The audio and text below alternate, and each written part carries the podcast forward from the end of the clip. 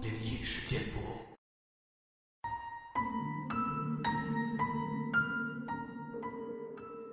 嗨，你好，欢迎来到今天的奇闻事件部，我是主播莫大人。本节目内容纯属虚构，故事效果不足为信，也请各位朋友千万不要模仿。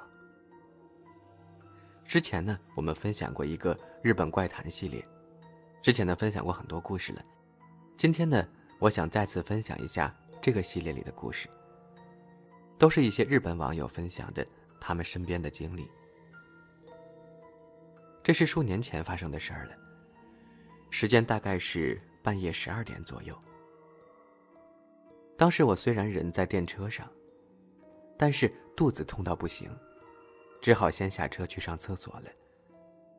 反正待会儿还有一班车，只要赶在末班车前拉完了就好了。几名下车的乘客纷纷走出检票口，整个月台很快就只剩下我一个人。四周一片沉默，带来异样的紧张感。害得我的肚子更痛了，差点拉到裤子里。我赶紧冲进厕所，因为是午夜十二点，没有什么人，所以不用排队。一阵舒畅过后，完事儿的我正准备出隔间，但是却听到外面传来“嘎哒，嘎哒”，好几个人的皮鞋声。瞬间，厕所里挤满了人。听起来感觉简直像是大考的休息时间那样，但是他们根本没有人小便，也没有人进隔间。一群人就这样一直走来走去的，我吓得要死，只好窝在隔间里。大概过了一分钟后，我听到他们纷纷出了厕所，但我怕太快出去又会撞见他们，只好拿起手机，跟朋友传讯息。说明了现在的情况，一边杀时间，直到末班车到站的前一分钟，我才冲到月台等车。之后想想，那也有可能是车站的工作人员。不过对我而言，没有什么经历比当时更恐怖的了。如果是工作人员集体上厕所，然后又不用，这个还是挺诡异的。我看事情没那么简单。还有一事儿，这是在我小学六年级的那年，发生在我和班上一个名叫 S 的同学之间的事儿。S 是一个举止可疑，常常让人感到莫名其妙的人，好像是为了吃饭才到学校来一样。上课也总是在睡觉，到学校混了一天，下了课就直接回家。也因此，班上同学总是会调侃他。我偶尔也会捉弄他一下。现在回想起来，或许 S 有轻度的智能障碍，也说不定呢。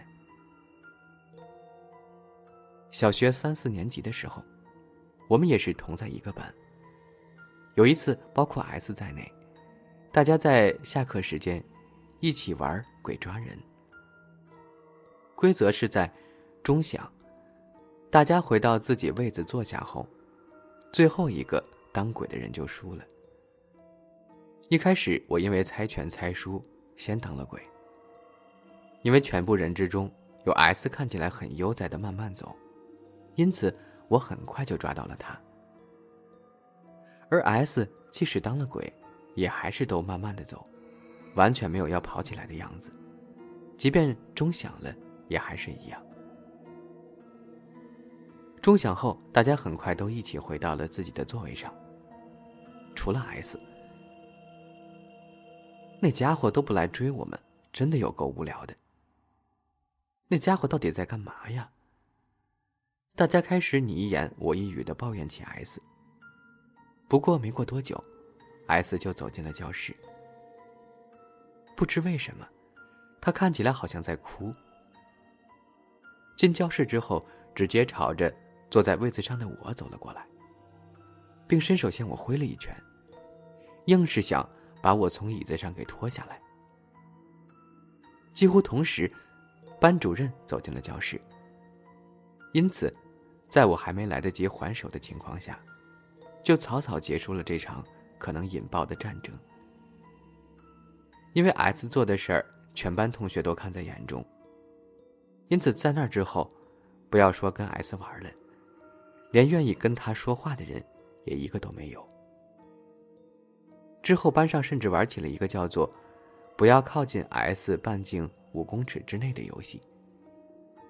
这个游戏在当时的班上就这么一直流行着。现在回想起来，他好像也是从那段时间开始上课睡觉的。小学六年级的七月，因为换座位的关系，我跟 S 被分到同一组。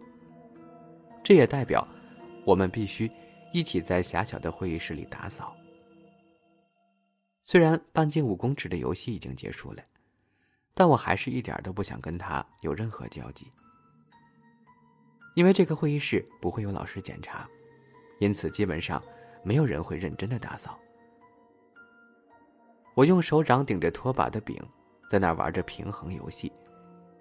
其他人也都只是随便挥了两下，混混时间。只有 S，他非常非常认真的在打扫房间。终于，宣告打扫时间结束的钟声响起，大家立刻迅速的把扫把放回工具间，并逃跑似的跑出了会议室。而我因为还在玩平衡扫把的游戏，想着等扫把掉下来之后再回教室吧。结果等到我玩完之后，才发现会议室就只剩下我跟 S 两个人了。原本想说赶快把扫把放了，进教室就好了，但下一秒就发现可能没办法，因为 S 此刻正双手叉腰的挡在工具间前面。现在想想，当初其实只要随便把扫把丢在旁边，赶快离开就好了。但当时因为担心没有收好会被挨骂，因此开口对 S 说：“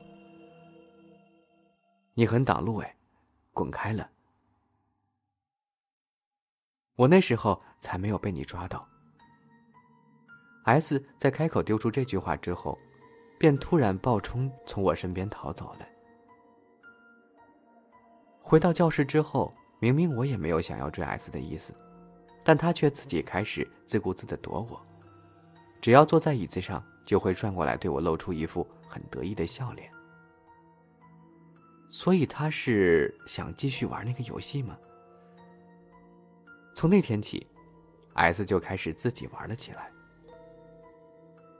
一开始我是震惊的，也是错愕的。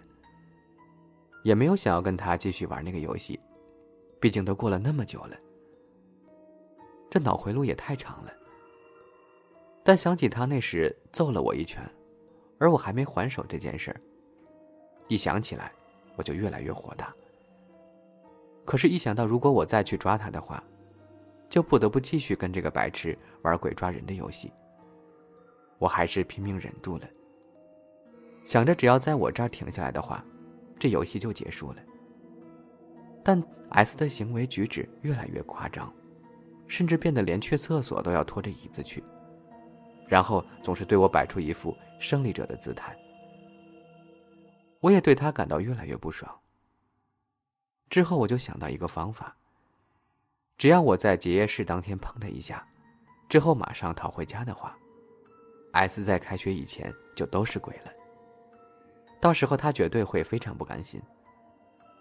当然，S 不知道我家的位置，也没有人会愿意跟他说的。他一如既往的看到我就拼命躲。但我一想到他被我抓到时懊悔的表情，我就不禁笑了出来。结业式那天马上就要到来了。我的作战计划，是当 S 脱掉室内鞋。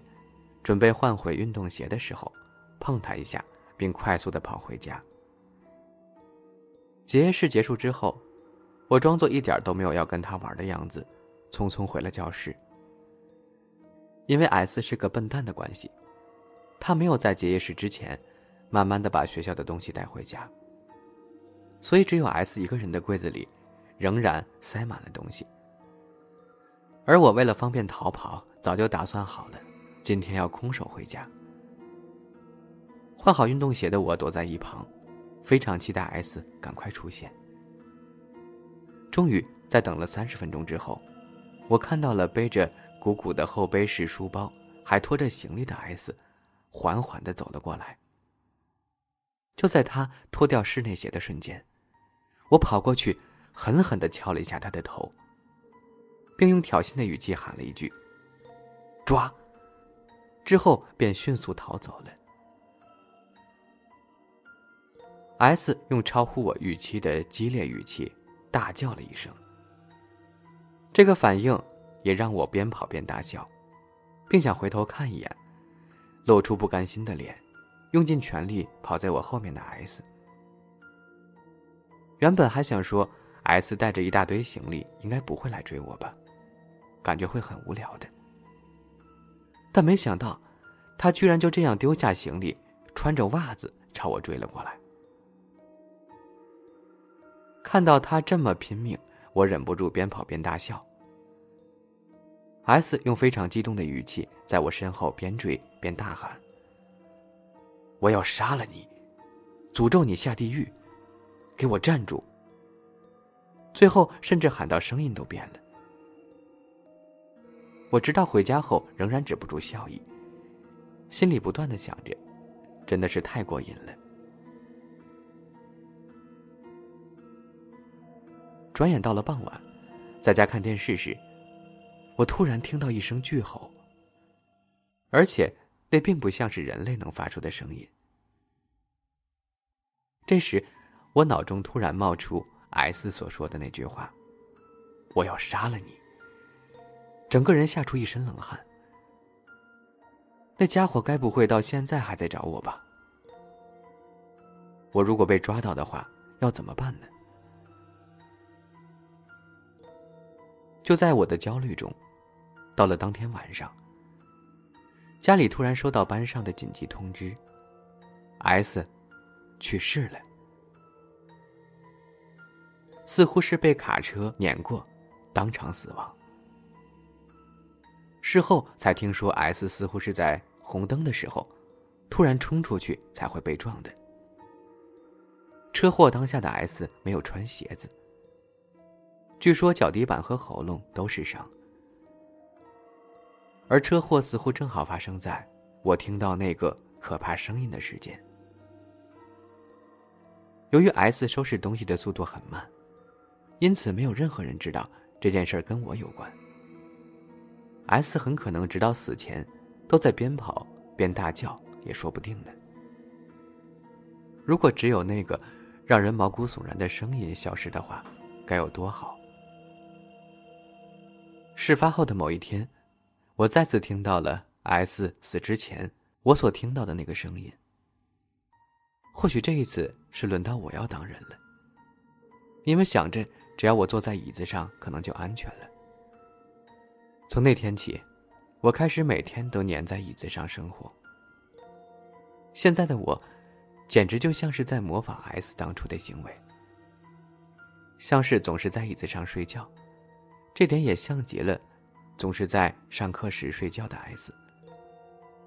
现在的我跟当初的 S 一样，总是害怕突然有人来追我，因此变得无法靠近任何人。